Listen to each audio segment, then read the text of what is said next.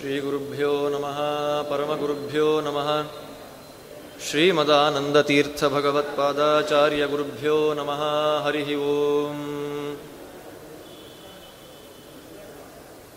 सत्यासक्तमदिष्टम् निखिलनिजजनम् व्रातरक्षैकदीक्षम् भूत्या युक्तम् विशुद्धम् विमतखलखुलव्रातनिर्घातरुक्षम् श्रुत्या मत्या च शान्त्या। श्रुतिपतिकु द्विजपतिकुलजं वेदविद्याप्तपक्षं भक्त्या वन्दे त्रिरूपं हरिमनिशमहं मोक्षदानैकदक्षम्। विघ्नौघवारणं सत्याशेषविश्वस्य कारणं करुणासिन्धुमानन्दतीर्थबन्धुं हरिं भजे मिथ्यासिद्धान्तदुर्ध्वान्तविध्वंसनविचक्षणः जयतीर्थाख्यतरणिर्भासतान्नो हृदम्बरे मायी भवैरिणे माध्वराध्वान्तवनचारिणे वचो नखरिणे वादिराजकेसरिणे नमः वन्दारुकल्पतरवे वादिकैरवभानवे श्रीरामचन्द्रगुरवे नमः कारुण्यसिन्धवे दुर्वादिध्वान्तरवये। वैष्णवेन्दीवरेन्दवे श्रीराघवेन्द्रगुरवे नमः ಅತ್ಯಂತ ದಯಾಲವೇ ಅಪಾದಮೌಲಿ ಗುರುಣಾಮಾಕೃತಿಂ ಸ್ಮರೇ ಚ. ತೇನ ವಿಘ್ನಾಃ ಪ್ರಣಶ್ಯಂತಿ ಸಿದ್ಧ್ಯಂತಿ ಚ ಮನೋರಥಾಃ. ಶ್ರೀಗುರುಭ್ಯೋ ನಮಃ ಹರಿ ಓಂ. ಪರಮಪೂಜ್ಯ ಶ್ರೀಪಾದಂಗಳವರ ಚರಣಾರವಿಂದಗಳಿಗೆ ಸಾಷ್ಟಾಂಗ ನಮಸ್ಕಾರವನ್ನು ಮಾಡ್ತಾ ನನಗೆ ಇವತ್ತು ಕೊಟ್ಟಂಥ ಸಬ್ಜೆಕ್ಟು ರಾಘವೇಂದ್ರ ಸ್ವಾಮಿಗಳವರ ರಾಮಚಾರಿತ್ರ ಮಂಜರಿ ಅಂತ ಹೇಳಿ. ಸಾಮಾನ್ಯವಾಗಿ ಯಾರದಾದರೂ ಮಾತು ಅಂತ ಶುರುವಾಗತ್ತೆ ಅಂದರೆ ಎಲ್ಲಿಂದ ಆರಂಭ ಆಗುತ್ತೆ ಮಾತು? ಯಾವನೋ ನಮ್ಮ ಆಪ್ತ ಗೆಳೆಯನೋ ಸ್ನೇಹಿತನೋ, ಸಂಬಂಧಿಕನೋ, ಇನ್ನೊಬ್ಬ ಯಾವನೋ ಅವನ ಕಷ್ಟವನ್ನು ಹೇಳ್ತಾ ಇದ್ದಾನೆ ಅಂತಂದರೆ, ಏನಯ್ಯ ನೀನು ರಾಮಾಯಣ ಅಂತೀವಿ. ಹೌದ್ ತಾನೆ. ಎಲ್ಲೋ ಏನೋ ಗಲಾಟೆ ಆಗ್ತಾ ಇದೆ ಅಂದರೆ ಅವ್ರ ಕಥೆ ಅಂತೂ ಮುಗಿಸ್ಲಿಕ್ಕೆ ಆಗೋದಿಲ್ಲಪ್ಪ, ಇಷ್ಟು ದೊಡ್ಡದು ಮಹಾಭಾರತ ಅಂತೀವಿ. ಮಾತು ಅಂತ ಆರಂಭ ಆಗೋದು ಅಂದರೆ ರಾಮಾಯಣದಿಂದ. ಅದು ಏನೇ ಆಗಲಿ. ಪಾಪ ಅವನ ಕಷ್ಟ ಅವನು ಹೇಳ್ತಾ ಇದ್ರೆ ನಾವು ನಗತಾ ಅವನು ಒಳ್ಳೆ ರಾಮಾಯಣ ಆಯ್ತಪ್ಪ ಅಂತಾರೆ ಜನ. ಅದೇನು ರಾಮಾಯಣ ಅನ್ನೋದು ಹಾಸ್ಯಾಸ್ಪದವಾದಂತಹ ಗ್ರಂಥವ? ರಾಮಾಯಣದ ಬಗ್ಗೆ ಮಾತಾಡ್ಲಿಕ್ಕೆ ನಮ್ಗೆ ಅಧಿಕಾರ ಉಂಟಾ? ರಾಮಾಯಣ ಅಂದ್ರೆ ಯಾವ ಗ್ರಂಥ? ರಾಮಾಯಣ ನಮಗೆ ತಮಾಷೆ ಗ್ರಂಥ. ಇವನು ಯಾವನೋ ಮಾತಾಡ್ತಾನೆ, ಇನ್ನೊಬ್ಬ ಯಾವನೋ ರಾಮನಿಗೆ ವ್ಯಕ್ತಿತ್ವ ಪರಿಶುದ್ಧ ಇರಲಿಲ್ಲ, ರಾಮನ ಕ್ಯಾರೆಕ್ಟರ್ ಸರಿಗಿಲ್ಲ ಅಂತ ಒಬ್ಬ ಮಾತಾಡ್ತಾನೆ. ಹೀಗೆಲ್ಲ ಸಾವಿರಾರು ಜನ ಸಾವಿರಾರು ರೀತಿಯಲ್ಲಿ ರಾಮದೇವರ ಚಾರಿತ್ರದ ಬಗ್ಗೆ ಮಾತಾಡ್ತಾರೆ. ಅದಕ್ಕೋಸ್ಕರವಾಗಿ ರಾಘವೇಂದ್ರ ಸ್ವಾಮಿಗಳು ಕೊಟ್ಟ ಹೆಸರು ಅವರ ಗ್ರಂಥಕ್ಕೆ ರಾಮನ ಚಾರಿತ್ರವನ್ನು ನಾನು ಸಂಗ್ರಹ ಮಾಡಿಕೊಡ್ತೇನೆ. ರಾಮ ಅಂದರೆ ಸಾಮಾನ್ಯ ವ್ಯಕ್ತಿ ಅಲ್ಲಪ್ಪ. ರಾಯರು ಹಾಕ್ಬೋದಾಗಿತ್ತು, ರಾಮ ಮಹಾತ್ಮ್ಯ ಮಂಜರಿ ಅಂತ ಹಾಕ್ಬೋದಾಗಿತ್ತು. ಏನು ತೊಂದರೆ ಇಲ್ಲ. ಚೆನ್ನಾಗಿದೆ, ಕೇಳಲಿಕ್ಕೆ ಆನಂದ ಆಗುತ್ತೆ. ರಾಮನ ಮಹಾತ್ಮ್ಯವನ್ನು ತಿಳಿಸಿಕೊಡತಕ್ಕಂಥ ಗ್ರಂಥ, ರಾಮನ ಮಹಾತ್ಮ್ಯ ಮಂಜರಿ ಅಂತ ಹಾಕಿದರೆ ರಾಯರು ಯಾವುದೇ ವಿಧವಾದಂಥ ತೊಂದರೆಯೂ ಬರ್ತಾ ಇರಲಿಲ್ಲ. ಆದರೆ ರಾಯರು ಹಾಕ್ತಾರೆ ಹೆಸರನ್ನ ರಾಮಚಾರಿತ್ರ್ಯ ಮಂಜರಿ. ಮೇಲೆ, ಕೆಳಗೆ, ಹಿಂದೆ, ಮುಂದೆ ಎಲ್ಲ ಕಡೆಗಳಿಂದ ಕುಲಂಕುಷವಾಗಿ ನೀವು ನೋಡಿದಾಗಲೂ ನಿಮಗೆ ಗೊತ್ತಾಗುವಂಥದ್ದು ರಾಮ ಅನಂತ ಗುಣ ಪರಿಪೂರ್ಣ ಸಮಸ್ತ ದೋಷ ದೂರ. ಇಷ್ಟೇ. ರಾಮನ ವ್ಯಕ್ತಿತ್ವ ಹೇಗೋ, ರಾಮನ ಚರಿತ್ರೆ ಹಾಗೆ. ರಾಮನ ಕಥೆಯೂ ಹಾಗೆ. ಎಲ್ಲವೂ ಅದೇ. ರಾಮನ ಸಂತೋಷಕರವಾದಂಥ ಪಯಣವನ್ನು ವಿವರಿಸುವಂಥ ಗ್ರಂಥವೇ ರಾಮಾಯಣ. ಅಲ್ಲ ಸ್ವಾಮಿ, ಮತ್ತೆ ನೀವು ಹೇಳ್ತೀರಾ ರಾಮಾಯಣ ಅಂತ ನೂರಾರಿದೆಯಲ್ಲಪ್ಪ ಅದರಲ್ಲಿ ಮತ್ತೆ ನಿಮ್ಮ ರಾಘವೇಂದ್ರ ಸ್ವಾಮಿಗಳು ಯಾಕೆ ನಂದೊಂದು ಅಂತ ತರಬೇಕಾಗಿತ್ತು ಗ್ರಂಥವನ್ನು ಅಲ್ಲಿ? ರಾಮಾಯಣ ಅಂತಂದರೆ ಕುಮಾರವ್ಯಾಸ ಬರಿತಾನೆ. ತಿಣುಕಿದನು ಫಣಿರಾಯ ರಾಮಾಯಣದ ಕವಿಗಳ ಭಾರದಲ್ಲಿ ಅಂತ. ನಾನು ಮಹಾಭಾರತಕ್ಕೆ ಯಾಕೆ ವ್ಯಾಖ್ಯಾನವನ್ನು ಮಾಡ್ತೀನಿ ಅಂತಂದರೆ ಶೇಷದೇವರು ಒದ್ದಾಡಿಬಿಟ್ರಂತೆ. ಯಾವುದರಿಂದ? ಸಮಗ್ರ ಬ್ರಹ್ಮಾಂಡವನ್ನು ಧಾರಣೆ ಮಾಡೋದ್ರಿಂದ ಶೇಷದೇವರಿಗೆ ಭಾರ ಆಗಲಿಲ್ವಂತೆ. ಶೇಷದೇವರಿಗೆ ಭಾರ ಆಗಿದ್ದು ಯಾವುದರಿಂದ ಅಂತಂದ್ರೆ ರಾಮಾಯಣಕ್ಕೆ ವ್ಯಾಖ್ಯಾನ ಮಾಡಿಬಿಟ್ರಲ್ಲ ಕವಿಗಳು? ಅವ್ರು ಸಿಕ್ಕಾಪಟ್ಟೆ ಹುಟ್ಕೊಂಡ್ಬಿಟ್ಟಿದ್ದಾರೆ ಆ ಕವಿಗಳ ಸಂಖ್ಯೆಯಿಂದ ನನಗೆ ಭಾರ ಆಗಿದೆ ಅಂತ ಶೇಷದೇವರು ಹೇಳ್ತಾರಂತೆ. ಆದ್ದರಿಂದ ನಾನು ಮಹಾಭಾರತಕ್ಕೆ ವ್ಯಾಖ್ಯಾನ ಮಾಡ್ತೀನಿ ಅಂತ ಕರ್ನಾಟಕ ಭಾರತ ಕಥಾ ಮಂಜರಿ ಅಂತ ಬರದ, ಬರದೆ ಅಂತ ಬರ್ಕೊಳ್ತಾನೆ.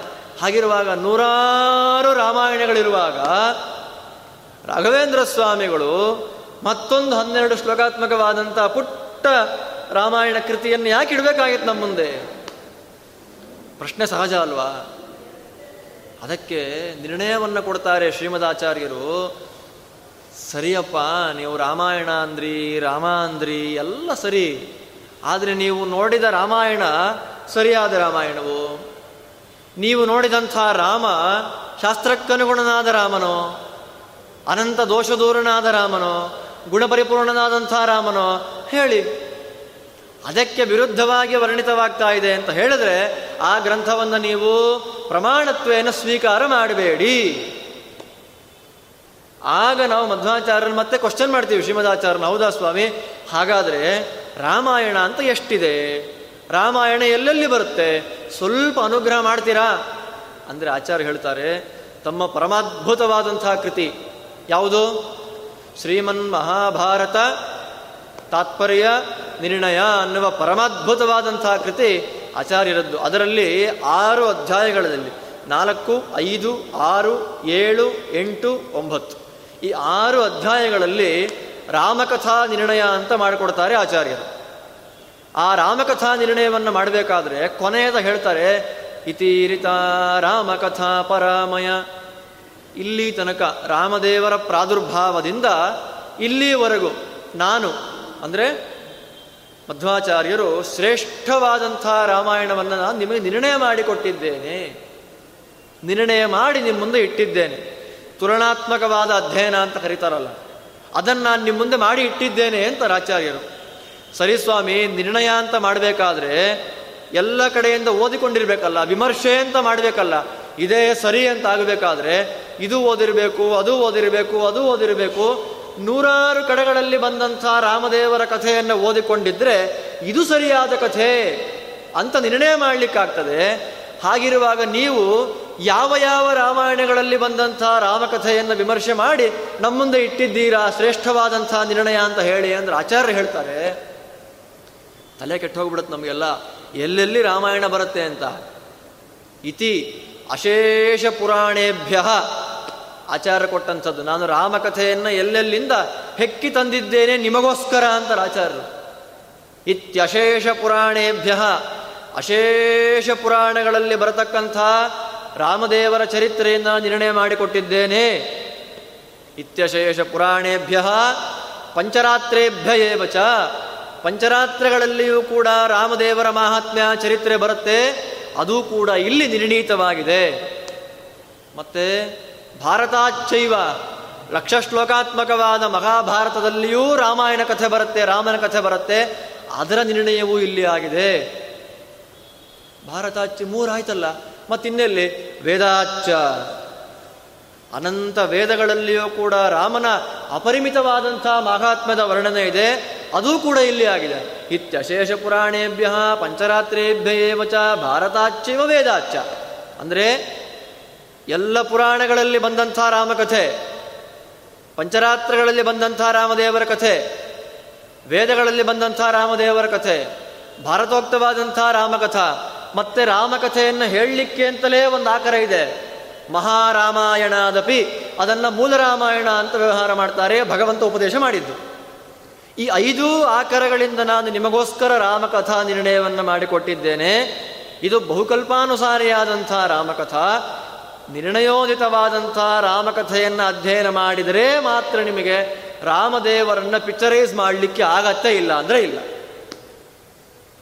ಇಲ್ಲ ಅಂದರೆ ನಿಮಗೆ ಸಾಧ್ಯ ಇಲ್ಲ. ಅಂಥ ಶ್ರೀಮದ್ ಆಚಾರ್ಯರಿಂದ ನಿರ್ಣೀತವಾದಂಥ ರಾಮಕಥಾ ಆರು ಅಧ್ಯಾಯಗಳಲ್ಲಿ ಏನು ಬರ್ತಾ ಇದೆ? ಅದರಲ್ಲಿ ಬರುವಂತಹ ನಿರ್ಣಯಗಳಿಗೆ ಎಳ್ಳಷ್ಟೂ ವಿರೋಧ ಬರದೇ ಇರುವಂತೆ. ಎಳ್ಳಷ್ಟು ಅಂದರೆ ಒಂದು ಚೂರು ವಿರೋಧ ಬರದೇ ಇರುವಂತೆ ಸಮಗ್ರ ರಾಮಕಥೆಯಿಂದ ನಮ್ಮ ಮುಂದೆ ನಿರೂಪಣೆ ಮಾಡಿಕೊಡತಕ್ಕಂಥ ಗ್ರಂಥ ಅಂತಿದ್ರೆ ರಾಘವೇಂದ್ರ ಸ್ವಾಮಿಗಳ ರಾಮಚಾರಿತ್ರ ಮಂಜರಿ. ನಾವು ಎಷ್ಟು ಋಣಿಗಳಾಗಿದ್ದೇವೆ ರಾಘವೇಂದ್ರ ಸ್ವಾಮಿಗಳಿಗೆ ಅಂತಂದ್ರೆ ಸಾಧ್ಯ ಇಲ್ಲ. ಸಾಧ್ಯ ಇಲ್ಲವೇ ಇಲ್ಲ ಇವತ್ತು. ನನ್ನೊಬ್ಬರು ಕೇಳಿದ್ರು, ಪಾಠ ಮಾಡಬೇಕಾದ್ರೆ, ಆಚಾರ್ಯರೇ, ರಾಯರ ವ್ಯಾಪ್ತಿ ಎಲ್ಲಿಂದ ಎಲ್ಲಿ ತನಕ ಅಂದರು. ಏನಪ್ಪ ನೀನು ಕೇಳ್ತಾ ಇದೀಯ? ರಾಯರ ವ್ಯಾಪ್ತಿ ಎಲ್ಲಿಂದ ಎಲ್ಲಿ ತನಕ ಅಂದ್ರೆ ನಾನು ಏನು ಹೇಳಯ್ಯ ನನ್ನ ವ್ಯಾಪ್ತಿ ಎಲ್ಲಿಂದ ಅಂದ ಎಲ್ಲಿ ತನಕ ನನಗೆ ಗೊತ್ತಿಲ್ಲ. ಇನ್ನು ರಾಯರ ವ್ಯಾಪ್ತಿ ಎಲ್ಲಿಂದ ಎಲ್ಲಿ ತನಕ? ಹಾಗಲ್ಲ ಆಚಾರ್ಯ ಗ್ರಾಂಥಿಕವಾಗಿ, ಅರ್ಥಾತ್ ವಾಂಗ್ಮಯ ದೃಷ್ಟಿಯಿಂದ ರಾಘವೇಂದ್ರ ಸ್ವಾಮಿಗಳ ವ್ಯಾಪ್ತಿ ಎಲ್ಲಿಂದ ಎಲ್ಲಿ ತನಕ? ನಾನು ಹೇಳಿದೆ, ರಾಘವೇಂದ್ರ ಸ್ವಾಮಿಗಳ ವ್ಯಾಪ್ತಿ ವೇದವ್ಯಾಸ ದೇವರಿಂದ ವ್ಯಾಸರಾಜರ ತನಕ. ಅಂದರೆ ವೇದವ್ಯಾಸ ದೇವರ ಗ್ರಂಥಗಳಿಗೂ ವ್ಯಾಖ್ಯಾನ ಮಾಡಿದ್ದಾರೆ. ಬ್ರಹ್ಮಸೂತ್ರಗಳಿಗೆ ತಂತ್ರದೀಪಿಕಾ ಅನ್ನುವ ನೇರವಾದ ಬ್ರಹ್ಮಸೂತ್ರಕ್ಕೆ ವ್ಯಾಖ್ಯಾನ ಮಾಡಿದ್ದಾರೆ. ಗೀತೆಗೆ ಯಾವ ಗ್ರಂಥ ರಾಯರದ್ದು? ಗೀತಾ ವಿವೃತಿ ಅಂತ ನೇರವಾಗಿ ವ್ಯಾಖ್ಯಾನ ಮಾಡಿದ್ದಾರೆ. ಯಾರ ಗ್ರಂಥ ಆಯಿತು? ವೇದವ್ಯಾಸದೇವರ ಗ್ರಂಥ ಆಯಿತು. ಕೆಳಗೆ ಬಂದರೆ ಶ್ರೀಮದಾಚಾರ್ಯರ ಗ್ರಂಥಗಳಿಗೆ. ಅಣುಭಾಷ್ಯಕ್ಕೆ ಪರಮಾದ್ಭುತವಾದಂತಹ ತತ್ವಮಂಜರಿ ವ್ಯಾಖ್ಯಾನವನ್ನು ಮಾಡಿದ್ದಾರೆ. ನೇರವಾದಂತಹ ವ್ಯಾಖ್ಯಾನ. ವೇದಗಳಿಗೆ ವ್ಯಾಖ್ಯಾನ ಮಂತ್ರಾರ್ಥ ಮಂಜರಿ ಅಂತ ಹೇಳಿ. ಏನು ಹೇಳೋದು? ಅಲ್ಲಿಂದ ಕೆಳಗೆ ಬಂದರೆ ಟೀಕಾಕೃತ್ಪಾದರ ಅಷ್ಟೂ ಟೀಕೆಗಳಿಗೆ ಟಿಪ್ಪಣಿಯನ್ನು ಬರೆದಿದ್ದಾರೆ. ಅಲ್ಲಿಂದ ಕೆಳಗೆ ಬಂದರೆ ಮುನಿತ್ರಯರಲ್ಲಿ ಕೊನೆಯವರಾಗಿ ಪರಿಗಣಿತರಾದಂತಹ ವ್ಯಾಸತೀರ್ಥ ಶ್ರೀಮಚ್ಚರಣರ ಗ್ರಂಥಗಳಿಗೆ ವ್ಯಾಖ್ಯಾನವನ್ನು ಮಾಡಿದ್ದಾರೆ. ಆದ್ದರಿಂದ ವ್ಯಾ, ನಮ್ಮ ರಾಘವೇಂದ್ರ ಸ್ವಾಮಿಗಳ ಗ್ರಂಥವ್ಯಾಪ್ತಿ ಎಲ್ಲಿಂದ ಅಂದರೆ ವೇದಗಳಿಂದ ವ್ಯಾಸರಾಜರ ತನಕ. ಈ ಮಧ್ಯದಲ್ಲಿ, ಈ ಐವತ್ತೈದು, ಐವತ್ನಾಲ್ಕು ಕೃತಿಗಳಲ್ಲಿ ನಾವು ಹೆಕ್ಕಬೇಕು ಅಂತಂದ್ರೆ ರಾಯರ ಗ್ರಂಥಗಳನ್ನು ನೋಡಬೇಕು ತಮಾಷೆ ಗ್ರಂಥ ಅಲ್ಲ. ರಾಯರ ಗ್ರಂಥಗಳು, ರಾಯರ ಮಾತು ಅಂತಂದ್ರೆ ಪರಮತೀಯ ವಿದ್ವಾಂಸನೂ ಕೂಡ ಎದುರು ಮಾತಾಡದೇ ಇರತಕ್ಕ ವಾಕ್ಯ ರಾಘವೇಂದ್ರ ಸ್ವಾಮಿಗಳು. ಈ ನಿರ್ಣಯವನ್ನ ರಾಯರು ಮಾಡಿಕೊಟ್ಟಿದ್ದಾರೆ ಅಂದ್ರೆ ಮುಗಿದೋಯ್ತು. ಮತ್ತಾರೂ ಮಾತಾಡಲಿಕ್ಕೆ ಬರೋದಿಲ್ಲ ಅಪ್ಪ ರಾಘವೇಂದ್ರ ಸ್ವಾಮಿ ಹೇಳಿದ್ದ, ಒಂದು ಚೂರು ದೋಷ ವಾಕ್ಯದಲ್ಲಿ ಇಲ್ಲ ಅಂತಲೇ ಅರ್ಥ. ಇಂಥ ಮಹಾನುಭಾವರು ಅಪ್ರತಿಮವಾದಂಥ ಟಿಪ್ಪಣಿ ಗ್ರಂಥಗಳಿಂದ, ಸ್ವತಂತ್ರ ಗ್ರಂಥಗಳಿಂದ ಸಾರಸ್ವತ ಪ್ರಪಂಚವನ್ನ ವಿದ್ವಾಂಸರ ವಲಯವನ್ನು ಆಡಿಸಿ ಕುಣಿಸಿದಂಥ ಮಹಾವಿದ್ವಾಂಸರು, ಮಹಾ ಕರುಣಾಶಾಲಿಗಳು, ನಮ್ಮಂಥ ಮೂರ್ಖರಿಗೋಸ್ಕರ. ನಮಗೇನು ಗೊತ್ತಿಲ್ಲ. ನಿರ್ಣಯ ಓದಿದ್ದೀರಾ ಅಂತಂದರೆ, ಸ್ವಾಮಿ, ಏನು ನಿರ್ಣಯ? ಏಕಾದಶಿ ನಿರ್ಣಯವೋ? ಪಂಚಗವ್ಯ ನಿರ್ಣಯವೋ? ಯಾವ ನಿರ್ಣಯ ಅಂತ ಇಪ್ಪತ್ತೈದು ಪ್ರಶ್ನೆ ಮಾಡ್ತೀವಿ. ನಮ್ಮ ನಮ್ಮಲ್ಲಿ ನಿರ್ಣಯ ಅಂದರೆ ತತ್ವ ನಿರ್ಣಯ ಅಂತಲೇ ಅರ್ಥ. ಅಲ್ವಾ? ನಿರ್ಣಯ, ಯಾವ ಧರ್ಮಶಾಸ್ತ್ರ ನಿರ್ಣಯವೂ ಆಗುತ್ತೆ. ಅಲ್ವಾ? ನಿರ್ಣಯೋಕ್ತವಾದಂಥ ಮಹಾಭಾರತ ಅಥವಾ ರಾಮದೇವರ ಕಥೆಯನ್ನು ಓದಬೇಕು ಅಂದರೆ ಅಷ್ಟೂ ಪುರಾಣ ಓದಿರಬೇಕು, ಪಂಚರಾತ್ರದ ಪರಿಚಯ ಇರಬೇಕು, ವೇದ ಗೊತ್ತಿರಬೇಕು ಮಹಾಭಾರತ ಓದಿರಬೇಕು. ಯಾರೀ ಓದ್ತಾರಿದೆಲ್ಲ ಮತ್ತೆ ಮಧ್ವಾಚಾರ್ಯ ಹೇಳಿಬಿಡ್ತಾರೆ, ಪುರಾಣ ಅಂದರೆ ಸುಮ್ಮನೆ ಅಲ್ಲಪ್ಪ, ನೂರು ಕೋಟಿ ಶ್ಲೋಕ ಇದೆ ಪುರಾಣದಲ್ಲಿ. ಪಂಚರಾತ್ರವೂ ನೂರು ಕೋಟಿ ಶ್ಲೋಕ ಇದೆ. ರಾಮದೇವರ ಕಥೆ ಎಷ್ಟಿದೆ? ರಾಮಸ್ಯ ಚರಿತಂ ತಾವತ್. ರಾಮದೇವರ ಕಥೆಯೂ ನೂರು ಕೋಟಿ ಶ್ಲೋಕ ಇದೆ. ಬೇಡವೇ ಬೇಡ, ಆಚಾರ್ಯ ಉಪನ್ಯಾಸ ಮಂಗಳ ಮಾಡಬೇಡಿ, ಮನೆಗೆ ಹೋಗ್ಬೋಣ. ಏನು ನೂರು ಕೋಟಿ ನೂರು ಕೋಟಿ ನೂರು ಕೋಟಿ, ಏನು ಯು ಪಿ ಎ ಸರ್ಕಾರದಲ್ಲಿ ಬಂದ ಸ್ಕ್ಯಾಮ್ಗಳು ಕೆಟ್ಟ ಹೋಯ್ತಾ ಎಲ್ಲ ನೂರು ಕೋಟಿ ನೂರು ಕೋಟಿ ನೂರು ಕೋಟಿ ಅಂದರೆ ಯಾವಾಗ ಓದೋದು, ಏನು ಅಧ್ಯಯನ ಮಾಡೋದು, ರಾಮದೇವರನ್ನು ನಮಸ್ಕಾರ ಮಾಡಬೇಕು ಅಂದರೆ ಭಯ ಆಗತ್ತೆ ನಮಗೆ. ನಿನ್ನ ಮಾಹಾತ್ಮ್ಯ ನೂರು ಕೋಟಿ ಶ್ಲೋಕಗಳಲ್ಲಿ ವರ್ಣಿತವಾಗಿದೆ. ಭಗವಂತ ನನ್ನಂಥವು ನಿನ್ನ ಕಾಲಿಗೆ ನಮಸ್ಕಾರ ಮಾಡಬೇಕು ಅಂದರೆ ಭಯ ಆಗತ್ತಯ್ಯ ನನಗೆ. ನಿನ್ನ ಬಗ್ಗೆ ನನಗೇನು ಗೊತ್ತು? ಕ್ವಶನ್ ಮಾರ್ಕ್ ಅಲ್ವಾ? ಅಪ್ಪಿ ಪಾಯಸ ಅಂದರೆ ಏ, ಹೇಗೆ ಮಾಡೋದು? ಎಲ್ಲ ಲಿಸ್ಟ್ ಕೊಟ್ಬಿಡ್ತಾರೆ. ದೇವರು ಅಂದರೆ ಏನು? ಸ್ವಾಮಿ, ದೇವರು ದೇವರೇ ಅಲ್ವಾ ದೇವರು ಅಂದರೆ? ಈ ಪದಾರ್ಥವನ್ನು ಮಾಡೋದು ಹೇಗೆ ಅಂತ ಬರುವಾಗ ಇದು ಹಾಕಿದ್ರೆ ಎಷ್ಟು ರುಚಿ ಇರುತ್ತೆ. ಇದು ಹಾಕಿ ರುಚಿ ಬರಲ್ಲ ಅಂತೇಳಿ ಹೇಳುವಾಗ ದೇವರು ಅಂದ್ರೆ ಏನು ಅಂತ ಹೇಳುವಾಗ ಏನು ದೇವರು ಅಂದ್ರೆ ಏನು? ರಾಮ ಅಂದರೆ ಏನು?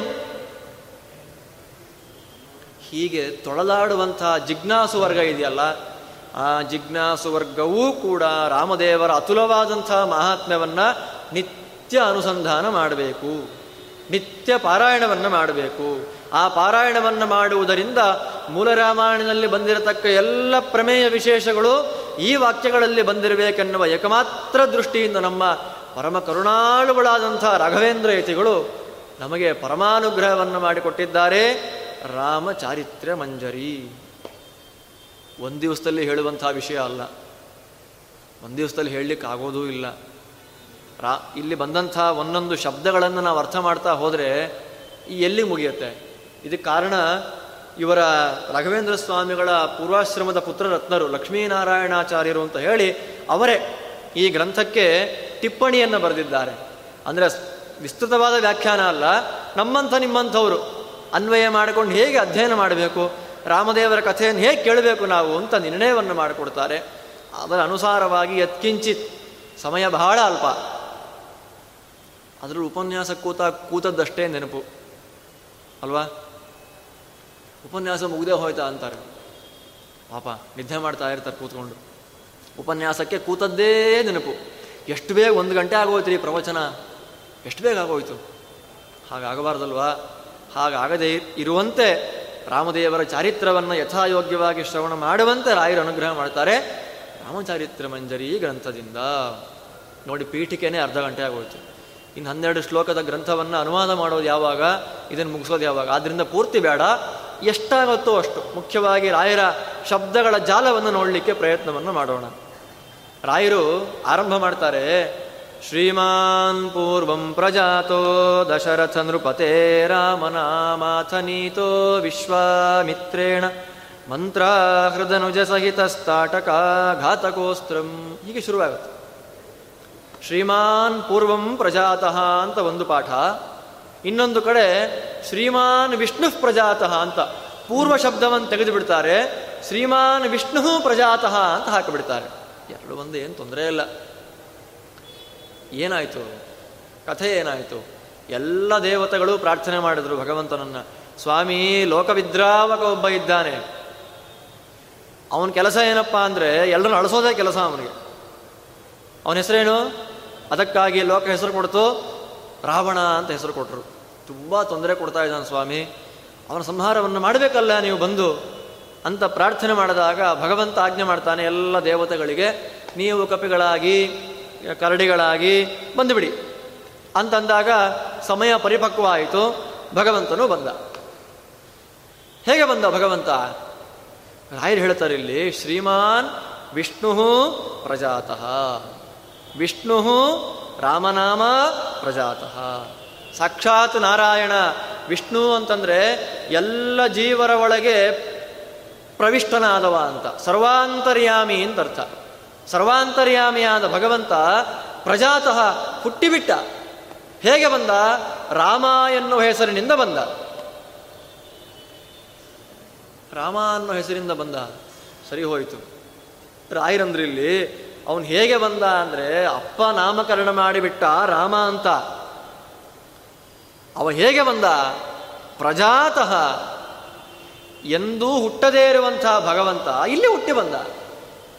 ಭಗವಂತನಿಗೆ ನಾಯಂ ದಶರಥಾಜ್ಜಾತಃ ದಶರಥ ಇವನ ತಂದೆ ಅಂತಂದ್ರೆ ನಿಮ್ಮ ಮೂರ್ಖತನ ಆಯಿತು. ನಂದಗೋಪ ಇವನ ತಂದೆ ಯಶೋದೆ ತಾಯಿ, ದೇವಕಿ ವಸುದೇವ ತಂದೆ, ಅಪ್ಪ, ಅಮ್ಮ ಅಂತಂದ್ರೆ ಮೂರ್ಖತನದ ಪರಮಾವಧಿ ಆಯಿತು. ಮತ್ತೆ ಜಾತಃ ಅಂದ್ರು ರಾಯರು, ಜಾತಃ ಅಂದ್ರೆ ಹುಟ್ಟಿದ ಅಂತಂದ್ರು. ಇಲ್ಲ ಹುಟ್ಟಲಿಲ್ಲಪ್ಪ ಪ್ರಜಾತಃ ಅಂತಂದ್ರು. ಪ್ರಜಾತಃ ಅಂದ್ರೆ ಪ್ರ ಅಂದ್ರೆ ಭಗವಂತ. ಪ್ರ ಅಂದರೆ ಪರಮಾತ್ಮ ಅಂತ ಅರ್ಥ. ಆ ಪರಮಾತ್ಮ ಜಾತಃ ಜಾತಃ ಅಂದರೆ ಅಭಿವ್ಯಕ್ತನಾದ ಹೇಗೆ ನೃಸಿಂಹ ರೂಪದಿಂದ ಕಂಬದಲ್ಲಿ ಬಂದನೋ, ತದ್ವತ್ ಅದೇ ರೀತಿಯಲ್ಲಿಯೇ ಇಲ್ಲಿ ರಾಮನಾಗಿ ಇವರ ಮೂಲಕ ಬಂದ.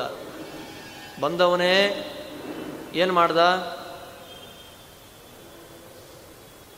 ರಾಮದೇವರು ಏನು ಮಾಡಿದ್ರು? ರಾಮನ ಬಾಲಲೀಲೆ ಅಂತ ಎಲ್ಲೂ ಇಲ್ಲ ಇವತ್ತು. ಇದೆಯಾ?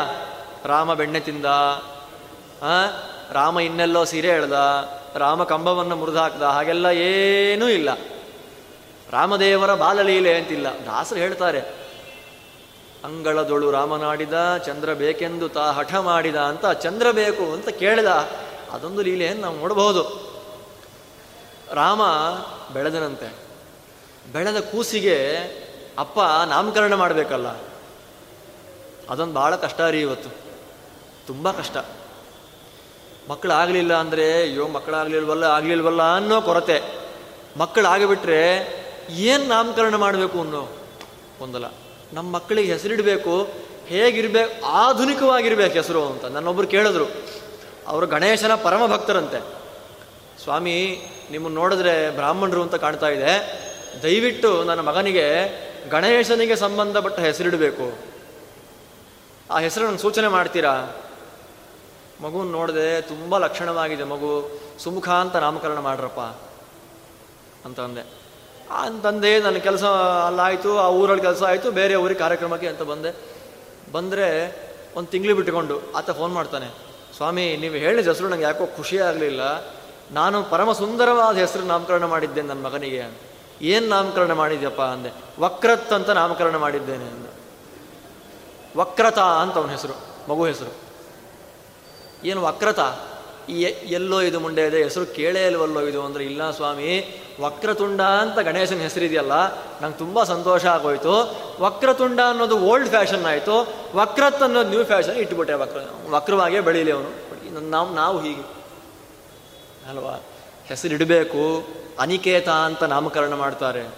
ಅನಿಕೇತ ಅಂತಂದರೆ ನಾವೇನು ಮಕ್ಕಳಿಗೆ ನಾಮಕರಣ ಮಾಡ್ತೇವೋ, ದೇವತೆಗಳು ಅಸ್ತು ಅಂದು ಬಿಡ್ತಾರೆ ಅನಿಕೇತ ಮನೆ ಇಲ್ಲದವನು ನಾಳೆ ಬೆಳಗ್ಗೆ ಏನು ಮಾಡ್ತಾನೆ? ಬೀದಿಲಿ ಬಿದ್ದುಬಿಡ್ತಾನ ಅವನು. ಈ ಥರ ನಾಮಕರಣ ಮಾಡಬಹುದಾ? ಮಕ್ಕಳಿಗೆ ಈ ಥರ ನಾಮಕರಣ ಮಾಡಿ ಮಕ್ಕಳನ್ನು ಹಾಳು ಮಾಡ್ಲಿಕ್ಕೆ ನಾವೇ ಮೂಲ ಆಗಬೇಕಾ? ಶಾಸ್ತ್ರ ಹೇಳುತ್ತೆ, ಮಕ್ಕಳಿಗೆ ಇಡುವ ನಾಮ ಮೂರರ್ಥದಲ್ಲಿ ಬಂದಿರಬೇಕು. ಮನೆ ಉದ್ಧಾರ ಆಗಬೇಕು. ಹೆಸರು ಹೇಳ್ತಾ ಇದ್ದ ಹಾಗೆಯೇ ಪಾಪನಾಶ ಆಗಬೇಕು. ಆ ಹೆಸರನ್ನು ಧಾರಣೆ ಮಾಡಿದಂಥ ವ್ಯಕ್ತಿ ಉದ್ಧಾರ ಆಗಬೇಕು. ಈ ಮೂರು ಉದ್ದೇಶ ಇಟ್ಟುಕೊಂಡು ಹಿರಿಯರು ಭಗವಂತನಿಗೆ ಸಂಬಂಧಪಟ್ಟ ಹೆಸರು ಇಡ್ತಾ ಇದ್ರು ಒಂದು ಕಾಲದಲ್ಲಿ.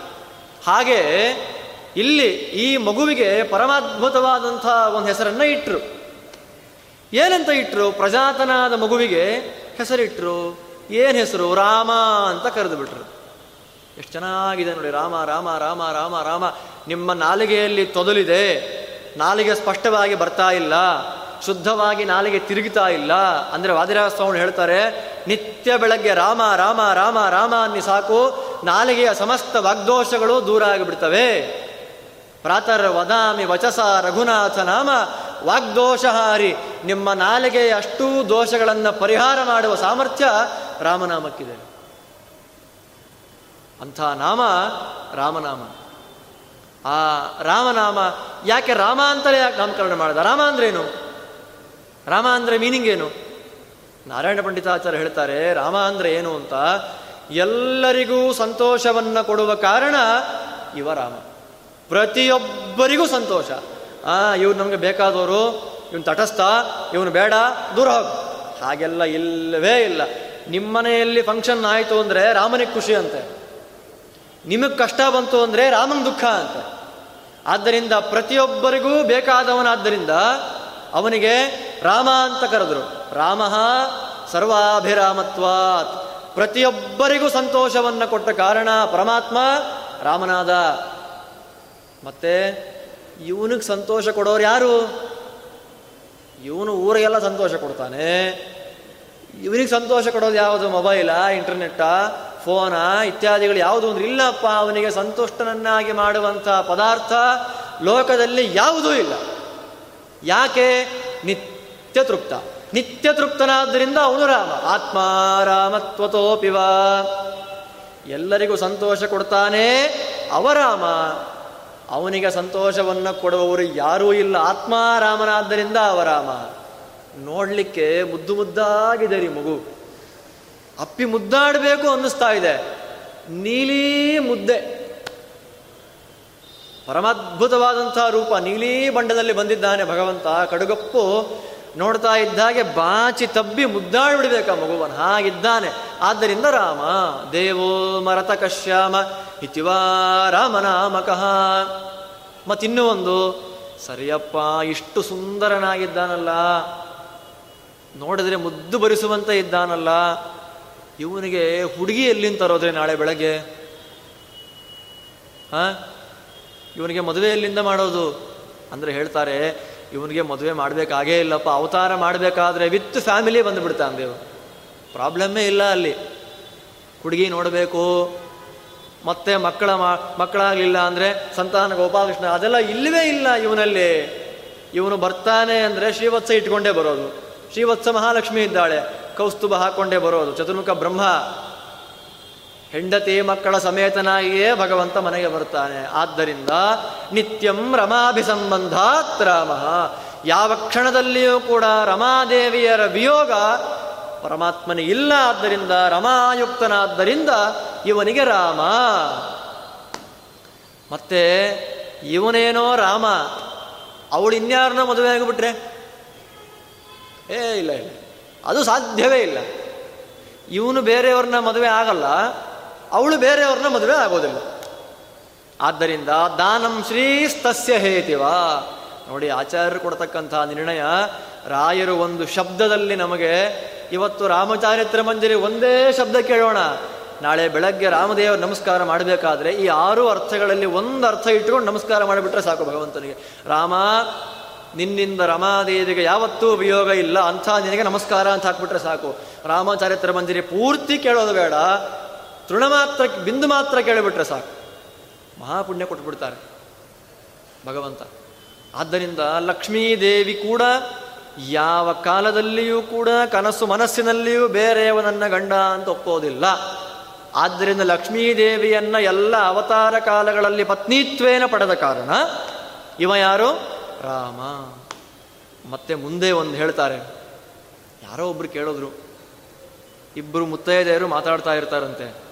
ಮಾತಾಡಬೇಕಾದ್ರೆ ನನ್ನ ಗಂಡ ಬಿಡ್ರಿ, ಸಾಕ್ಷಾತ್ ಕೃಷ್ಣ ಇದ್ದ ಹಾಗೆ. ಯಾರಾದರೂ ಹೇಳ್ತಾರಾ?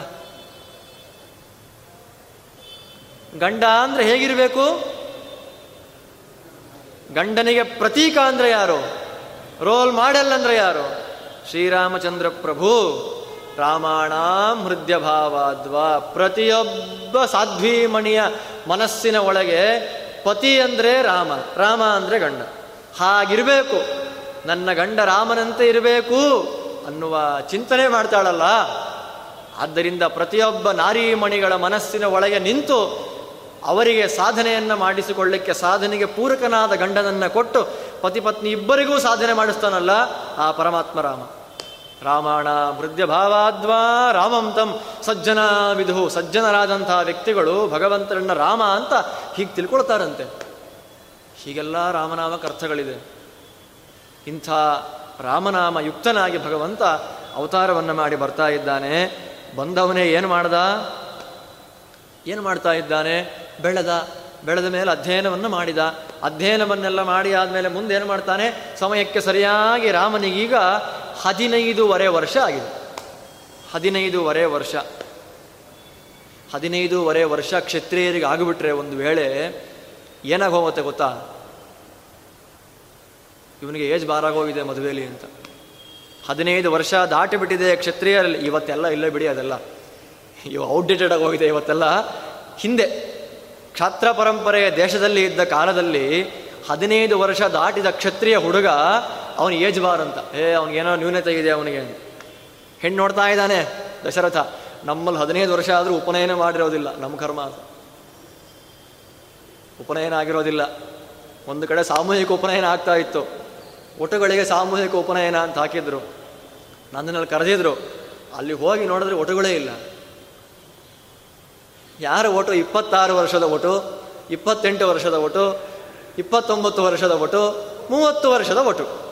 ನಾಲ್ಕೇ ಜನ.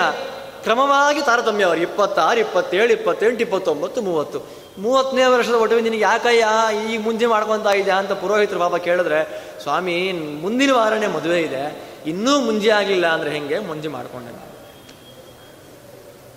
ಇದು ಇದು ನಮ್ಮ ಸಾಮಾಜಿಕ ಪರಿಸ್ಥಿತಿ ಇವತ್ತು ಈ ಥರ ಆಗಿಬಿಟ್ಟಿದೆ. ಜನಿವಾರ ಯಾಕೆ ಹಾಕ್ಕೊಳ್ಬೇಕು ಇವತ್ತು ನಾವು? ಮದುವೆ ಆಗ್ಲಿಕ್ಕೆ. ನೋಡಿ, ತಮಿಳ್ನಾಡಿನಲ್ಲಿ ನಾಳೆ ಏಳನೇ ತಾರೀಕು, ಹಂದಿಗೆ ಜನಿವಾರ ಹಾಕ್ತಾ ಇದ್ದಾರೆ ಅಲ್ವಾ? ಹಂದಿಗೆ ಜನಿವಾರವನ್ನು ಹಾಕಿ ಬ್ರಾಹ್ಮಣ್ಯಕ್ಕೆ ವಿರೋಧವನ್ನು ಅಲ್ಲಿ ಆ ಥರ ಮಾಡೋದು.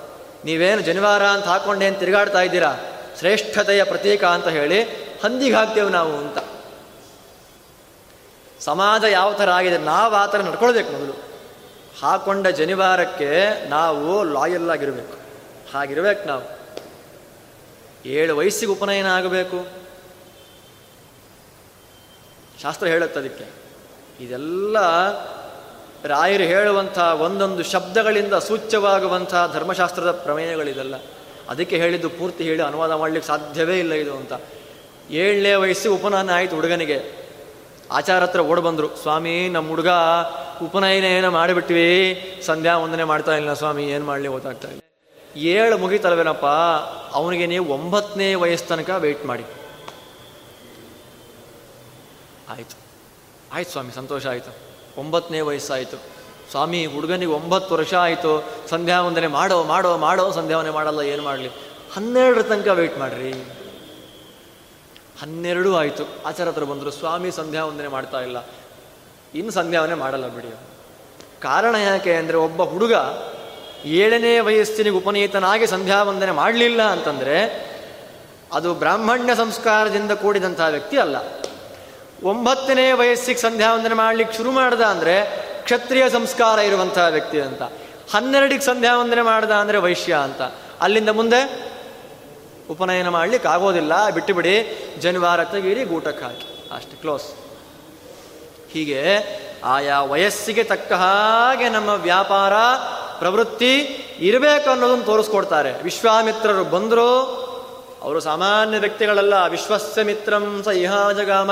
ಬ್ರಾಹ್ಮಣ್ಯಕ್ಕೆ ಪ್ರತೀಕವೇ ವಿಶ್ವಾಮಿತ್ರರು. ವಿಶ್ವಾಮಿತ್ರರ ಸ್ಮರಣೆ ಇಲ್ಲದೆ ಬ್ರಾಹ್ಮಣನ ಬೆಳಗು ಆಗೋದಿಲ್ಲ. ಆಗತ್ತಾ? ಇವತ್ತು ಕಾಫಿ ಇಲ್ಲದೆ ಬೆಳಗ್ಗೆ ಆಗೋದಿಲ್ಲ. ಸಂಧ್ಯಾ ವಂದನೆ, ದೇವ್ರ ಪೂಜೆ ಎಲ್ಲ ಆಮೇಲೆ. ನಾವೆಷ್ಟು ದ್ರೋಹ, ಭಗವಂತನ ವಾಕ್ಯಗಳಿಗೆ ನಾವು ಮಾಡುವಂಥ ದ್ರೋಹ ಗೊತ್ತಾಗುತ್ತೆ ಇದರಿಂದ. ಪ್ರತಿನಿತ್ಯ ಬೆಳಗಾಗೆದ್ದು ವಿಶ್ವಾಮಿತ್ರ ಮಹಾಮುನಿಗಳಿಂದ ನಮಗೆ ಉಪದಿಷ್ಟವಾದಂತಹ ಗಾಯತ್ರಿಯನ್ನು ಮಾಡಿಯೇ ಮುಂದುವರಿಬೇಕು. ರಾಮ ಸಂಧ್ಯಾ ವಂದನೆ ಮಾಡ್ದ ಅಂತ ಹೇಳ್ತಾರೆ ಇಲ್ಲಿ. ರಾಮನಿಗೆ ಸಂಧ್ಯಾ ವಂದನೆ ಬೇಕೇನ್ರಿ? ಕರ್ತವ್ಯ ಕರ್ಮ ಮಾಡ್ಬೇಕು ಮಾಡ್ಬೇಕು. ಅಷ್ಟೇ. ವಿಶ್ವಾಮಿತ್ರರು ಬಂದರು, ರಾತ್ರಿ ಗಂಗಾ ತೀರದ ಸರಿಯೂ ತೀರದಲ್ಲಿ ಮಲಗಿದ್ದಾರೆ. ಮಾರನೇ ದಿನ ಬೆಳಗ್ಗೆ ಕೌಸಲ್ಯ ಸುಪ್ರಜಾ ರಾಮ ಪೂರ್ವ ಸಂಧ್ಯಾ ಪ್ರವರ್ತತೆ. ಉತ್ತಿಷ್ಠ ನರಶಾರ್ದೂಲ ಕರ್ತವ್ಯಂ ದೈವಂ. ಏನು? ಆನ್ಹಿಕಂ. ರಾಮ, ಸೂರ್ಯ ಬರ್ತಾ ಇದ್ದಾನೆ. ಆನ್ಹಿಕ ಮಾಡು. ಮಗು, ಸೂರ್ಯ ನೆತ್ತಿ ಮೇಲಿದ್ದಾನೆ, ಹಾಸಿಗೆ ಹಿಂದೆದ್ದೇಳು. ಇವತ್ತು. ಇವತ್ತು ಕಾಲ. ಹಿಂದೆ ತಾಯಂದ್ರು ಮಾಡ್ತಾ, ಇವತ್ತು ತಾಯಂದ್ರಿಗೆ ಹೇಳಬೇಕ್ರಿ. ತಾಯಂದ್ರಿಗೆ ಹೇಳಬೇಕು. ತಾಯಂದ್ರೆ ಮಾಡಬೇಕು. ತಾಯಂದಿರು ಮಾಡಬೇಕಾಗಿರ್ತಕ್ಕಂಥ ಕೆಲಸ ನಮ್ಮ ಸಂಸ್ಕೃತಿ, ನಮ್ಮ ಸಮಾಜ ಉಳಿಬೇಕು ಅಂದರೆ ಮಾತೆಯರ ಮೇಲೆ ದೊಡ್ಡ ಜವಾಬ್ದಾರಿ ಇದೆ. ತಿವಿಬೇಕು ಅವರು. ಸಂಧ್ಯಾ ವಂದನೆ ಮಾಡು ಮಾಡು ಮಾಡು ಮಾಡು. ಶಾಸ್ತ್ರ, ಪಾಠ, ಅಧ್ಯಯನ, ಅಧ್ಯಾಪನ ಎಲ್ಲ ಆಮೇಲೆ ಸಂಧ್ಯಾ ವಂದನೆ ಮಾಡ್ತಿಲ್ಲ ಹುಡುಗ ಅಂತಂದ್ರೆ ಮಿಕ್ಕಿದೇನು ಬಂತಲ್ಲಿ? ಪ್ರಯೋಜನಕ್ಕೆ ಬರೋದಿಲ್ಲ. ಆದ್ದರಿಂದ ಎದ್ದ ರಾಮ ಅನ್ಹೀಕವನ್ನು ಮಾಡಿದ. ಅನ್ಹೀ ನಾನು ಮಾಡಿದ್ದೇನೆ, ನೀನು ಮಾಡಬೇಕು. ಅನ್ಹೀಕವನ್ನು ಮಾಡಿದ್ದಾನೆ. ಅದಾದ ಮೇಲೆ ವಿಶ್ವಾಮಿತ್ರರ ಮೂಲಕ ಪರಮಾದ್ಭುತವಾದ ಮಂತ್ರ ಸ್ವೀಕಾರವನ್ನು ಮಾಡಿಕೊಂಡ. ಯಾವ ಮಂತ್ರ ಅದು? ನಮ್ಗಿರ್ಬೇಕಾಗಿ ಚೆನ್ನಾಗಿರೋದು ಇವತ್ತು. ಹಸಿವಿಲ್ಲ, ಬಾಯರಿಕೆ ಇಲ್ಲ, ಏನೂ ಇಲ್ಲ. ಆ ಪರಮಾದ್ಭುತವಾದಂತಹ ಮಂತ್ರವನ್ನ ಕೊಟ್ಟರು ಯಾವ ಮಂತ್ರ ಅದು? ಕ್ವಶನ್ ಮಾರ್ಕ್ ಹತ್ತು ಮಾರ್ಕ್ ಕ್ವಶನ್ ಅದು ರಾಮಾಯಣ ಕೇಳಿದಿರ ನಿಮಗೆ ಯಾವ ಮಂತ್ರ ಅದು? ಯಾವುದೋ ಮಂತ್ರ ಕೊಟ್ಟ ರಾಮ.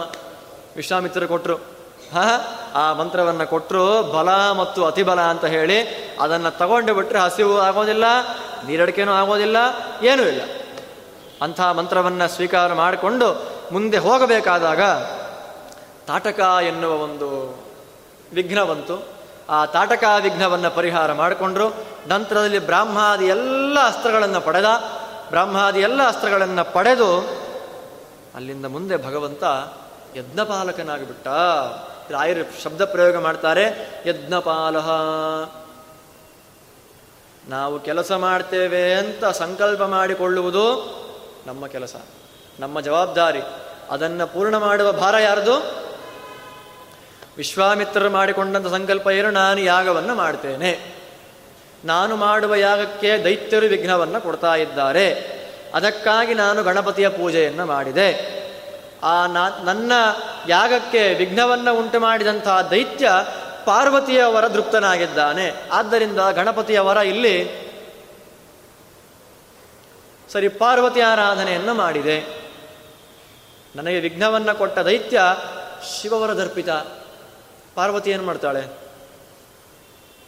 ಆದ್ದರಿಂದ ಕೇಳಬೇಕು ಅಂದರೆ ಒಬ್ಬನ್ನೇ ಕೇಳಬೇಕು. ನಿಮಗೇನೂ ಆಸೆ ಇಲ್ವಾ? ನಿಮಗೆಲ್ಲ ಆಸೆ ಇದೆಯಾ? ಒಬ್ಬನ್ನ ಕೇಳಿ. ಅಕಾಮಹ ಸರ್ವಕಾಮೋವ ಮೋಕ್ಷಕಾಮ ಉದಾರಧೀಹಿ ತೀವ್ರೇಣ ಭಕ್ತಿಯೋಗೇನ ಯಜೇತ ಪುರುಷಂ ಪರಂ.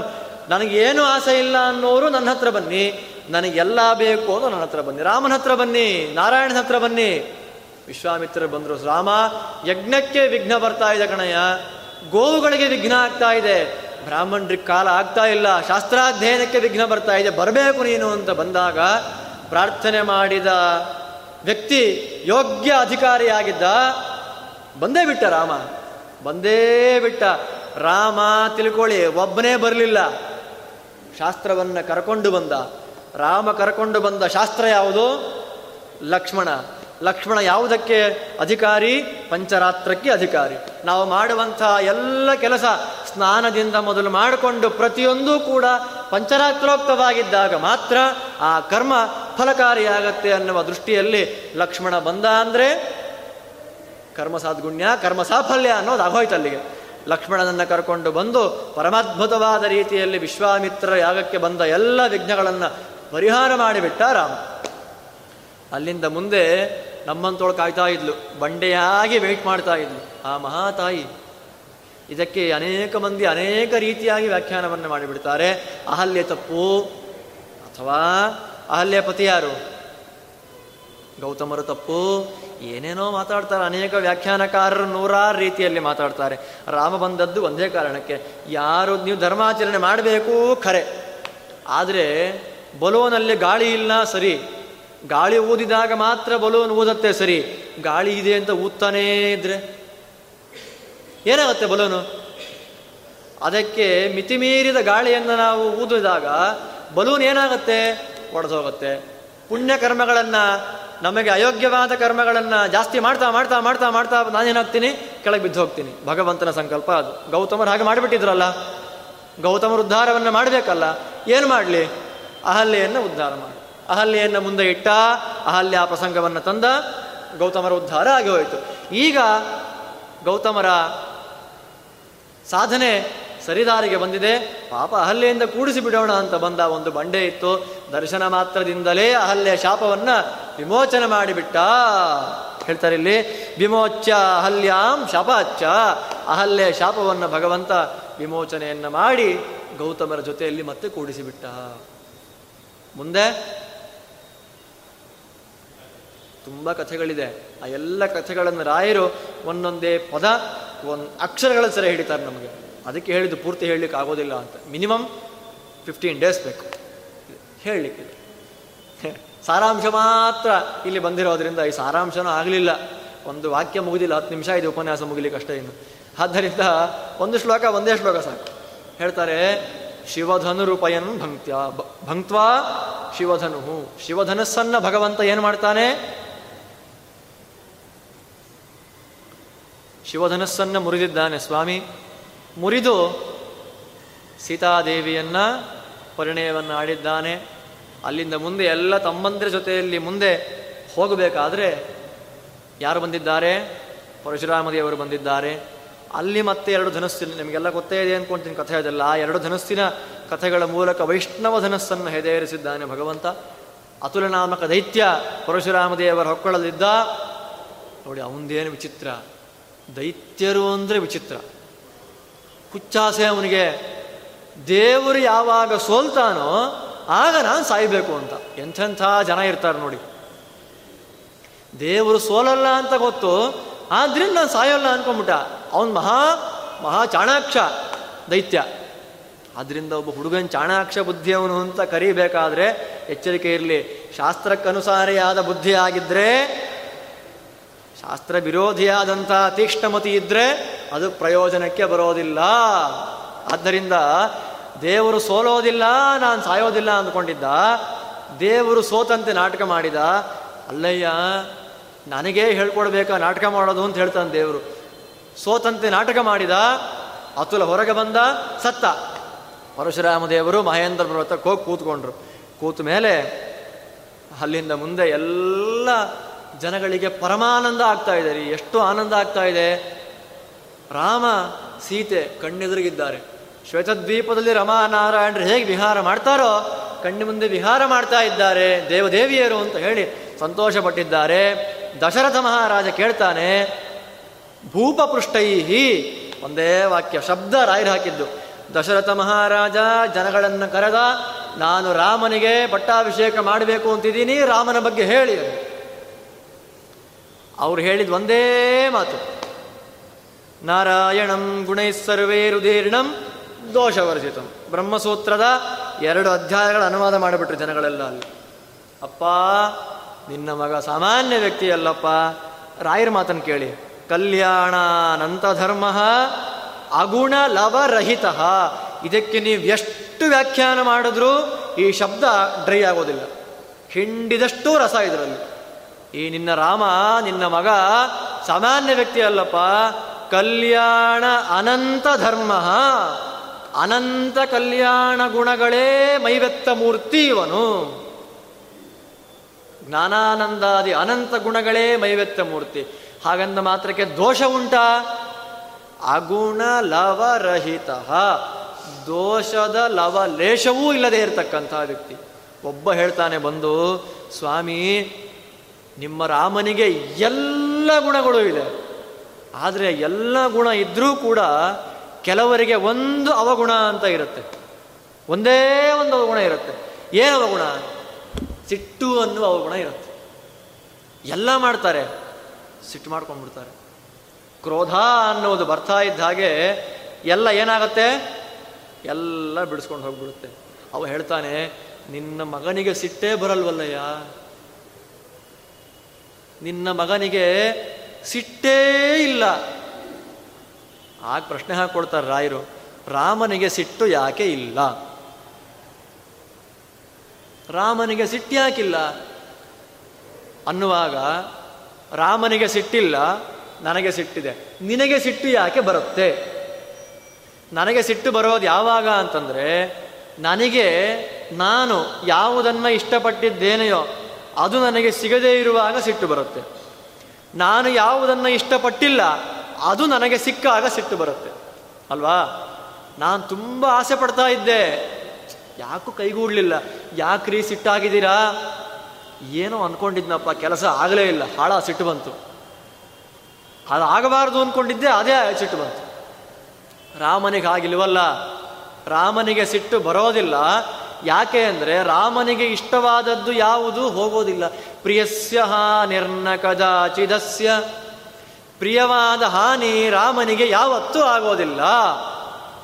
ಮತ್ತೆ ರಾಮನಿಗೆ ಅಪ್ರಿಯವಾದದ್ದು ಯಾವತ್ತೂ ಆಗೋದಿಲ್ಲ. ಪ್ರಿಯೇತರಸ್ಯಾಪಿ ನ ಸಂಭವಸ್ಯಾತ್.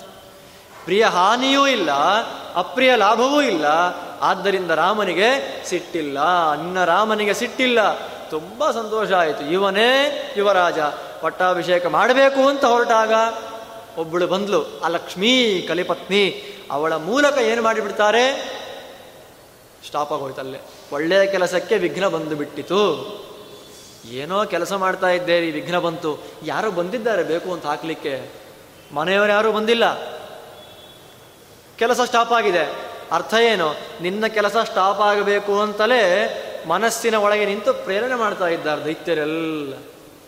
ಕಲ್ಯಾದ್ಯಸುರರು ಕೆಲಸ ತುಂಡಾಗಲಿ. ಹೀಗೆ ಮಾಡಿದ್ದಾರೆ.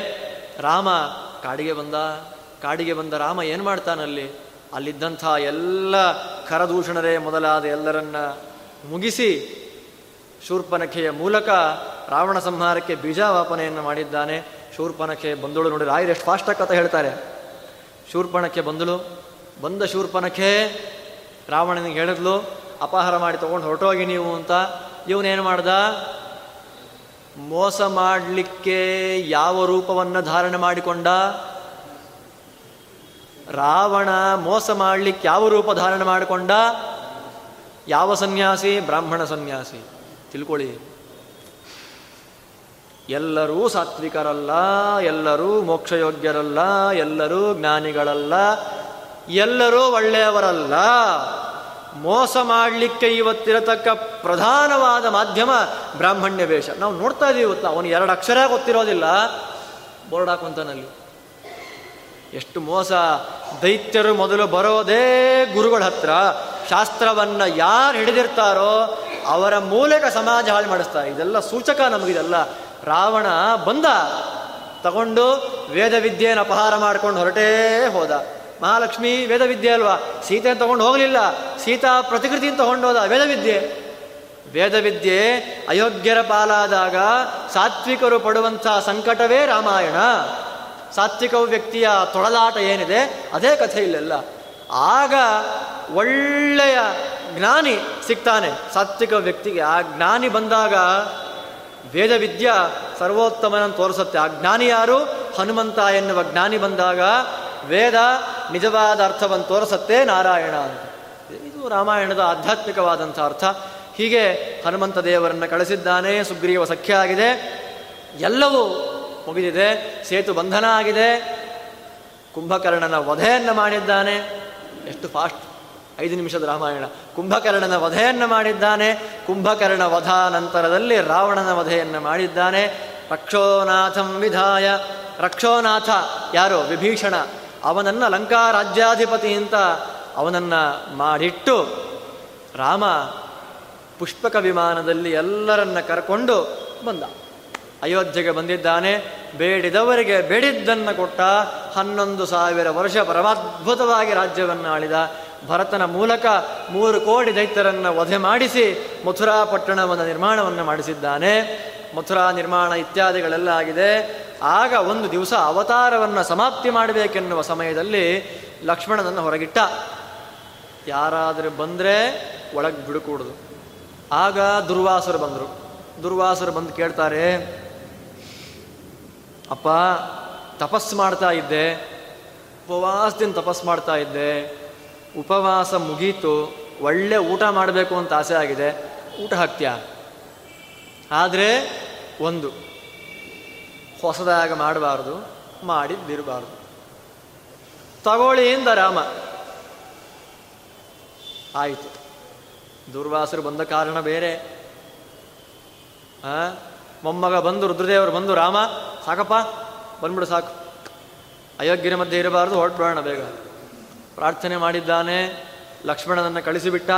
ನೀನು ಆಜ್ಞಾ ಉಲ್ಲಂಘನೆ ಮಾಡಿದ್ಯಾ ಅಂಥೇಳಿ ಮುಂದೆ, ರಾಮ ಯಾರ್ಯಾರ ಮೋಕ್ಷಕ್ಕೆ ಬರ್ತೀರಾ? ಸಮಾಯಾತ ಸಮಾಯಾತ ಅಂತ ಪ್ರತಿಯೊಬ್ಬರನ್ನ ಕರೆದ. ನಾವು ಇದ್ವೇನೋ? ಜೊತೆಗೆ ಹೋದ್ವಿ. ವಿಮಾನ ಬರುತ್ತೆ ಅಂತ ಹೋದ್ವಿ ನಾವು. ರಾಮ ಅಂದ, ವಿಮಾನ ಗಿಮಾನ ಎಲ್ಲ ಇಲ್ಲ, ಸರಯು ಇದೆಯಲ್ಲ, ಅದರಲ್ಲಿ ಮುಳುಗಿಬಿಡಿ ಎಂದ. ನಾವು ಮುಳುಗಬಹುದು ಶೀತ ಗೀತ ಆಗ್ಬಿಟ್ರೆ ಏನು ಮಾಡೋದು ಅಂತ ಹೇಳಿ ನಾವು, ರಾಮ, ನೀನು ಹೊರಟ್ಬಾರಪ್ಪ ಟಾಟಾ ಅಂತ ನಾವು ಕಳಿಸಿದ್ವಿ. ಅದಕ್ಕೆ ಇವತ್ತಿನ್ನೂ ಸಂಸಾರದಲ್ಲಿ ತೊಳಲಿ, ಬಳಲಿ, ಬೆಂಡಾಗಿ ಒದ್ದಾಡ್ತಾ ಇದ್ದೀವಿ. ಅವತ್ತು ರಾಮ ಕರೆದ ಹೊರಟೋಗಿದ್ದಿದ್ರೆ? ಇನ್ನಾದರೂ ನಮ್ಮನ್ನು ರಾಮ ಕರೀಲಿ. ಖಂಡಿತ ಹೋಗಿಯೇ ಹೋಗ್ತೀವಿ, ಅದರಲ್ಲಿ ಎರಡು ಮಾತೇ ಇಲ್ಲ. ರಾಮನನ್ನು ನೋಡ್ಲಿಕ್ಕಾದ್ರೂ ಹೋಗ್ತೀವಿ. ಅಯೋಧ್ಯೆಗಲ್ಲ, ವೈಕುಂಠಪುರಿಗೆ. ಕರ್ಕೊಂಡು ಹೋದ ರಾಮ, ಹೇಗೆ ಹೋದ? ಅಂತದ್ರೇ ಛತ್ರಂ ಹನುಮಾನ್. ಹನುಮಂತ ಛತ್ರ ಹಿಡಿದಿದ್ದಾನೆ. ಶತ್ರುಘ್ನ ಭರತರಲ್ಲಿ ಮೂರ್ತಿಮಂತರಾಗಿ ಚಾಮರವನ್ನು ಬೀಸ್ತಾ ಇದ್ದಾರೆ. ಲಕ್ಷ್ಮೀದೇವಿಯ ಮೂರು ರೂಪಗಳು ಭಗವಂತನ ಸ್ತೋತ್ರ ಮಾಡ್ತಾ ಇದೆ. ವೈಭವೋಪೇತವಾದ ರೀತಿಯಲ್ಲಿ ಭಗವಂತ ನಡ್ಕೊಂಡು ಹೋಗ್ತಾ ಇದ್ದಾನೆ. ಯಾರ್ಯಾರು ಯೋಗ್ಯರೋ ಅವರೆಲ್ಲರೂ ಕೂಡ ಸರಿವದಲ್ಲಿ ಮುಳುಗಿದ್ದಾರೆ. ರಾಮ ಮಾತ್ರ ಎಲ್ಲರಿಗೆ ಪರಮಾನುಗ್ರಹವನ್ನು ಮಾಡ್ತಾ, ಬ್ರಹ್ಮಾದಿ ಎಲ್ಲ ದೇವತೆಗಳು ಬ್ರಹ್ಮಾದ್ಯೈಸ್ತೂಯಮಾನ. ಬ್ರಹ್ಮಾದಿ ಸಮಸ್ತ ದೇವತೆಗಳು ಭಗವಂತನನ್ನ ಪ್ರಾರ್ಥನೆ ಮಾಡ್ತಾ ಇರಲಾಗಿ ಶ್ವೇತದ್ವೀಪದಲ್ಲಿ ಹೋಗಿ ಕುಳಿತು ಬಿಟ್ಟ. ನಿಜಪುರ ವಿಲಸತ್ ಪಾದ ಪದ್ಮ. ನಿಜಪುರ ವೈಕುಂಠಪುರಿಯಲ್ಲಿ ವಿರಾಜಮಾನನಾದಂಥ ರಾಮದೇವರ ಪಾದಕಮಲ ನನ್ನನ್ನು ಉದ್ಧಾರ ಮಾಡಲಿ ಅಂತ ರಾಘವೇಂದ್ರ ಸ್ವಾಮಿಗಳು ಪ್ರಾರ್ಥನೆ ಮಾಡ್ತಾರೆ. ನಾವು ರಾಮದೇವರನ್ನ ಬೇಡಬೇಕಾದದ್ದು ಒಂದೇ ಒಂದು. ನಿನ್ನ ಪಾದಕಮಲಗಳು ನನಗೆ ಸಾಕು. ಸಾಕಪ್ಪ, ಇನ್ನೇನು ಬೇಡ. ಯಾಕೆ? ದಾರಿಯಲ್ಲಿ ಬಂದ ಬಂದ ಬಂದ ಎಲ್ಲರನ್ನು ಉದ್ಧಾರ ಮಾಡಿದ ಪಾದಕಮಲ ನಿಂದು. ನನಗೆ ತಾಕಿಸ್ಬಿಡು ಸಾಕು. ಕಾಯ್ ಹೇಳ್ತಾರೆ ಪಾದಪದ್ಮ ಮಾಂ ಅವತ ನಿನ್ನ ಪಾದಕಮಲಗಳು ನನ್ನನ್ನು ಉದ್ಧಾರ ಮಾಡಲಿ. ಇತಿ ಶ್ರೀರಾಮಚಾರಿತ್ರ ಮಂಜರಿ ಕೃತ. ರಾಘವೇಂದ್ರೇಣ ಯತಿನ ಭೂಯಾತ್ ರಾಮಪ್ರಸಾದದ. ಇಲ್ಲಿಗೆ ರಾಘವೇಂದ್ರ ತೀರ್ಥರು ಎಂಬುದಾಗಿ ಪ್ರಸಿದ್ಧರಾದ ನಾವು ಅನ್ ರಾಘವೇಂದ್ರ ಸ್ವಾಮಿ ಹೇಳ್ತಾರೆ, ರಾಮದೇವರ ಪ್ರಸಾದವನ್ನು ಅಪೇಕ್ಷೆ ಮಾಡಿಕೊಂಡು ಯಾರಿಗೆ ಸಮೂಲವಾಗಿ ರಾಮಾಯಣವನ್ನು ಅಧ್ಯಯನ ಮಾಡಲಿಕ್ಕೆ ಆಗೋದಿಲ್ಲ ಯಾರಿಗೆ ನಿರ್ಣಯ ಗ್ರಂಥವನ್ನು ಆ ಮೂಲ ಗ್ರಂಥಗಳ ಮೂಲಕ ಅಧ್ಯಯನ ಮಾಡಲಿಕ್ಕೆ ಆಗೋದಿಲ್ಲ ಅಂಥವರು ರಾಮದೇವರ ಗುಣಗಳ ಚಿಂತನೆಯೂ ಆಗಬೇಕು, ರಾಮದೇವರ ಪ್ರಾರ್ಥನೆಯೂ ಬರಬೇಕು. ಕಾರಣ ಏನು ಅಂದರೆ, ನಮಸ್ಕಾರ ಅನ್ನೋದು ಚಟ ಅಲ್ಲ. ಟೀಕಾಕೃತ್ಪಾದರ ವಾಕ್ಯ ಇದು, ನಹಿ ದೇವತಾ ವಂದನಂ ವ್ಯಸನಿತಯ ಕ್ರಿಯತೆ. ದೇವರ ನಮಸ್ಕಾರವನ್ನ ಚಟ ಅಂತ ಯಾರು ಮಾಡೋದಿಲ್ಲ. ಉದ್ದೇಶ ಇಟ್ಟುಕೊಂಡು ಮಾಡ್ತಾರೆ. ನಾವು ದೇವರ ನಮಸ್ಕಾರ, ರಾಮದೇವರಿಗೆ ಪ್ರಾರ್ಥನೆ ಮಾಡೋದು ಯಾಕಾಗಬೇಕು ಅಂದರೆ, ರಾಮ, ನಿನ್ನಿಂದ ನನಗೆ ಒಂದು ಪ್ರಧಾನವಾದ ವಸ್ತು ಬೇಕಾಗಿದೆ ಕಣಯ್ಯ. ಅದನ್ನು ಕೊಡು. ರಾಮ ನಮಗೆ ಕೊಡುವಂಥ ವಸ್ತು ಏನು? ಹೀಗಿದ್ದಾನೆ ರಾಮ. ನಿಂತ ರಾಮ ಅಲ್ಲ ಕೂತರಾಮ ಆಗಬೇಕು ನಮಗೆ. ಕೂತರಾಮ ಸೀತೆಯನ್ನು ತೊಡೆ ಮೇಲೆ ಕೂಡಿಸ್ಕೊಂಡಿರಬೇಕು. ಜ್ಞಾನವನ್ನು ಕೊಡ್ತಾ ಇರಬೇಕು. ಅಂಥ ರಾಮ ನಮ್ಮೆಲ್ಲರಿಗೂ ಜ್ಞಾನ ಎನ್ನುವಂಥ ಪ್ರಸಾದವನ್ನು ಕೊಟ್ಟು ಪರಮ ಅನುಗ್ರಹವನ್ನು ಮಾಡಲಿ, ಉದ್ಧಾರವನ್ನು ಮಾಡಲಿ ಅಂತ ಹೇಳಿ ರಾಘವೇಂದ್ರ ಸ್ವಾಮಿಗಳು ಈ ರಾಮಚರಿತ್ರ ಮಂಜರಿಯನ್ನು ಮುಗಿಸ್ತಾ ಇದ್ದಾರೆ. ಮಂಜರಿ ಅಂತ ಹೇಳಿದರೆ ಮಾಲೆ ಅಂತಲೂ ಅರ್ಥ ಇದೆ, ಹಾರ ಅಂತಲೂ ಅರ್ಥ ಇದೆ, ಪೆಟ್ಟಿಗೆ ಅಂತಲೂ ಅರ್ಥ ಇದೆ. ನಾವೆರಡನ್ನೂ ಅರ್ಥ ಮಾಡ್ಕೊಳ್ಬಹುದು. ರಾಮದೇವರ ಗುಣಗಳೆಂಬ ರತ್ನಗಳಿಂದ ಮಾಡಿದ ಹಾರ ಅಂತ ಅಂದುಕೊಂಡ್ರೂ ಒಳ್ಳೆ ಅರ್ಥವೇ. ರಾಮದೇವರ ಗುಣಗಳೆಂಬ ರತ್ನಗಳನ್ನು ಇಟ್ಟುಕೊಂಡಿರುವಂತಹ ಪೆಟ್ಟಿಗೆ ಅಂತ ಅರ್ಥ ಮಾಡಿಕೊಂಡ್ರು. ಎರಡು ಒಂದೇ ಅರ್ಥವೇ. ಆ ಎರಡೂ ರೀತಿಯಲ್ಲಿ ನಮಗೆ ಭಗವಂತ ಜ್ಞಾನಭಕ್ತಿಗಳನ್ನು ಕೊಟ್ಟು ಉದ್ಧಾರ ಮಾಡಲಿ ಅಂತ ಪ್ರಾರ್ಥನೆ ಮಾಡ್ತಾ, ಸಂಕ್ಷಿಪ್ತ ಸಂಕ್ಷಿಪ್ತ, ಅತೀ ಸಂಕ್ಷಿಪ್ತ. ಸಂಕ್ಷಿಪ್ತ ರೀತಿಯಲ್ಲಿ ರಾಘವೇಂದ್ರ ಸ್ವಾಮಿಗಳು ನಮಗೆ ಪರಮಾನುಗ್ರಹವನ್ನು ಮಾಡಿಕೊಟ್ಟ ರಾಮಚಾರಿತ್ರ ಮಂಜರಿಯ ಯಥಾ ಯೋಗ್ಯವಾದಂಥ ಅನುವಾದವನ್ನು ಭಗವಂತನಿಗೆ ಸಮರ್ಪಣೆಯನ್ನು ಮಾಡ್ತಾ ಇದ್ದೇನೆ. ನಮ್ಮೆಲ್ಲರಿಗೂ ಭಗವಂತ ಜ್ಞಾನವನ್ನು ಕೊಡಲಿ ಅಂತ ಮತ್ತೊಮ್ಮೆ ಪ್ರಾರ್ಥನೆ ಮಾಡ್ತಾ, ಅಸ್ಮದ್ ಗುರುವಂತರ್ಗತ ಭಾರತೀರಮಣ ಮುಖ್ಯ ಪ್ರಾಣಾಂತರ್ಗತ, ಭೈಷ್ಮಿ ಸತ್ಯ ಸಮೇತ ಗೋಪಾಲಕೃಷ್ಣ ಪ್ರಿಯತಾಂ, ಶ್ರೀಕೃಷ್ಣಾರ್ಪಣಮಸ್ತು.